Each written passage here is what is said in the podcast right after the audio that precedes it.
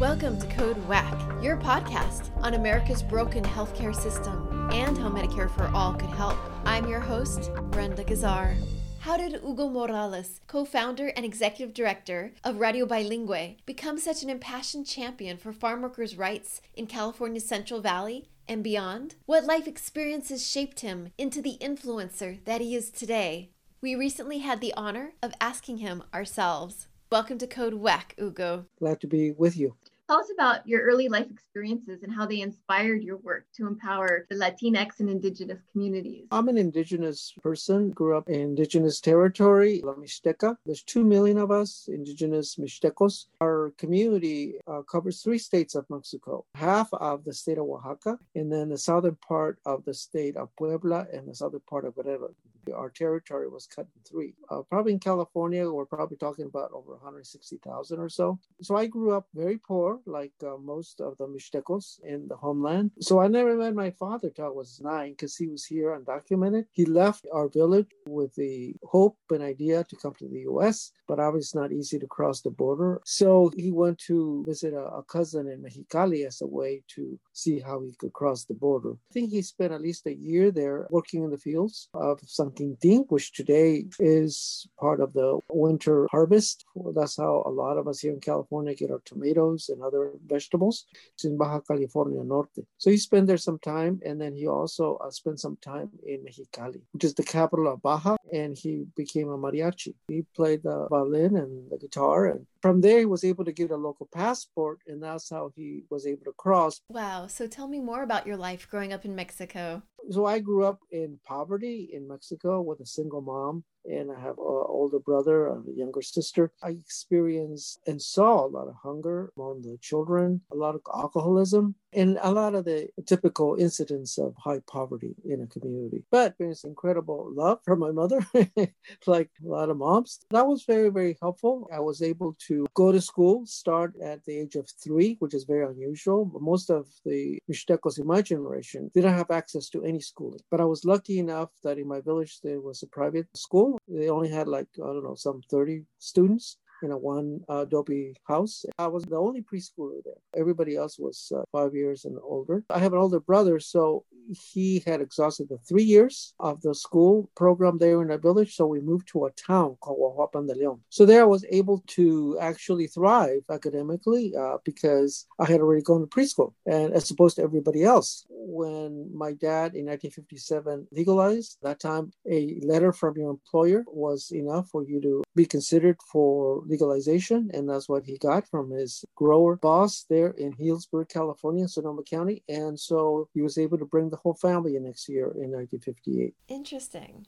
So, what was life like for you as a boy in the U.S.? We settled in, in, in a, a, farm labor camp with my father. And so we grew up with no health insurance, no uh, lot, no minimum wage, no sanitation regulations or enforcement, no inspection of the sanitary facilities there. At the same time, during the summer, you know, was prune season. There was a 100 acre prune farm. That's when the migrants would come and help pick the uh, crops in, in Healdsburg and Sonoma County for prunes. But I got to see, you know, the, uh, literally the hundreds of cars of migrants come through and, you know, with no job, literally with cars full of children. And the children, of course, would work. So I got to see the poverty and the incidence of poverty, got to see how parents are deprived of, of having a decent salary so they can't, uh, you know, for health insurance or, or properly take care of their children or properly provide nutritious food and lack of information about nutrition and, and, and the rights and so on. So I ended up actually at a tuberculosis hospital from that experience. Tuberculosis follows poverty and all that. I mean, so I ended up, you know, locked up for a year in isolation when I was 12 years old. So I have a history in terms of access to, to health care. And of course, I had a contagious disease. So I was pulled out of, school when I was a seventh grader out of Healdsburg Junior High and put in isolation. So, what do you remember about being in isolation? So, I got a lot of uh, time to reflect. In our culture, traditional indigenous culture, we are discouraged and actually told not to question the elders or adult. So I, I was a very quiet boy, in part because of the culture. But after spending a year and reading a lot about what was in the outside, because I didn't realize that I lived in a very, very isolated farm worker culture and indeed poverty. I, I didn't realize the context of that. I know that I was not invited to the parties of the rest of the class. I was the only Mexican. So I never had a social life with the rest of the, my, my classmates in elementary school. But I mean, we ourselves thought ourselves being different because they thought we were different, right? So, you know, and I knew that, that uh, you know, I was poor and all this, and I was Mexican. And I kind of saw it as kind of a, a logical sorts, accepting that, that difference. But I did not see the whole context of stuff until I was at the tuberculosis hospital and began to read about what was happening in the outside. I realized that the the world that my parents lived in was very very different uh, than the mainstream, and that the being mainstream really didn't have a sense of what was going on among farm workers. And the way that mainstream, including the growers and their kids, the way they approached us was as if we were aliens somehow, that we're not really part of their community. Mm. And it seemed like they were not really interested in, in getting to know us. So when I came out of that sanitarium a year later, I was out to speak. Wow. And I, I, I, welcomed the opportunity to speak uh, to my peers, to my teachers, to anybody that wanted to listen and see deep poverty there in Sonoma County. And it was not something that was happening, you know, miles away or hundreds of miles away, but rather right there. So that's where my passion comes from for advocating for farm workers because the mainstream, at least up to then, really didn't have a sense about oh, what poverty was like. Interesting. So tell us about your college experience. I ended up at Harvard College. When I got to Harvard College, I realized that even the faculty didn't know what it was like to be poor. And I was the only farm worker in my class and the only Mexican American. And it was like, wow. It was quite a, an experience to know that, at least at that time, there was little or no research done about poverty in the United States. Within months, I realized that it, I had a very unique experience in, in the sense that I was, you know, experiencing deep poverty and was part of that culture. And of course, we could spend a lot of time talking about how elitist Harvard is and other Ivy Leagues or whatever. But what I thought would be valuable for me would actually to continue that experience of being poor and, and working in the fields as long as possible so that later on because I knew I would have to leave the fields at some point, I would be able to advocate for that community.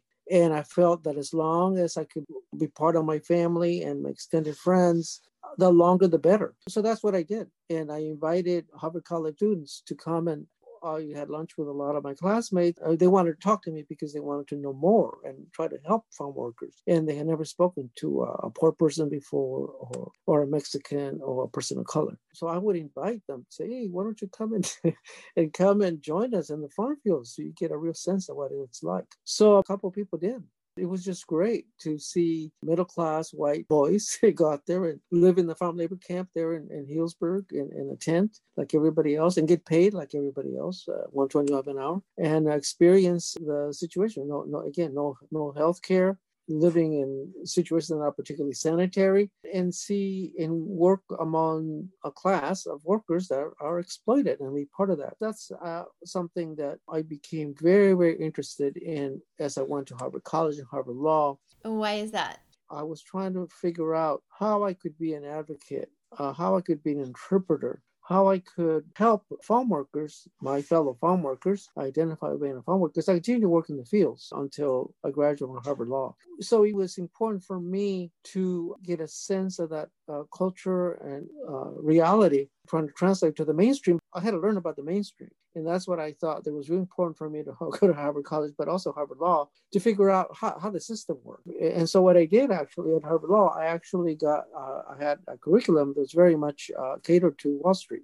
I actually learned about, you know, corporations. I learned about, you know, commercial paper, but I also learned about injunctions, you know, labor law. I took accounting just wanting to know how the business worked with the idea that that I wanted to build this radio service that somehow through that information we would be able to through exchange of ideas the farm workers uh, we farm workers will lift ourselves because I identified as a farm worker so that that's so that's how why I become such a and continue to be such a passionate uh, advocate for farm workers because uh, I, I was a farm worker Thank you, Hugo. Find more Code WACK episodes on progressivevoices.com and on the PV app. You can also subscribe to Code WACK wherever you find your podcasts. This podcast is powered by Heal California, uplifting the voices of those fighting for healthcare reform around the country. I'm Brenda Gazzar.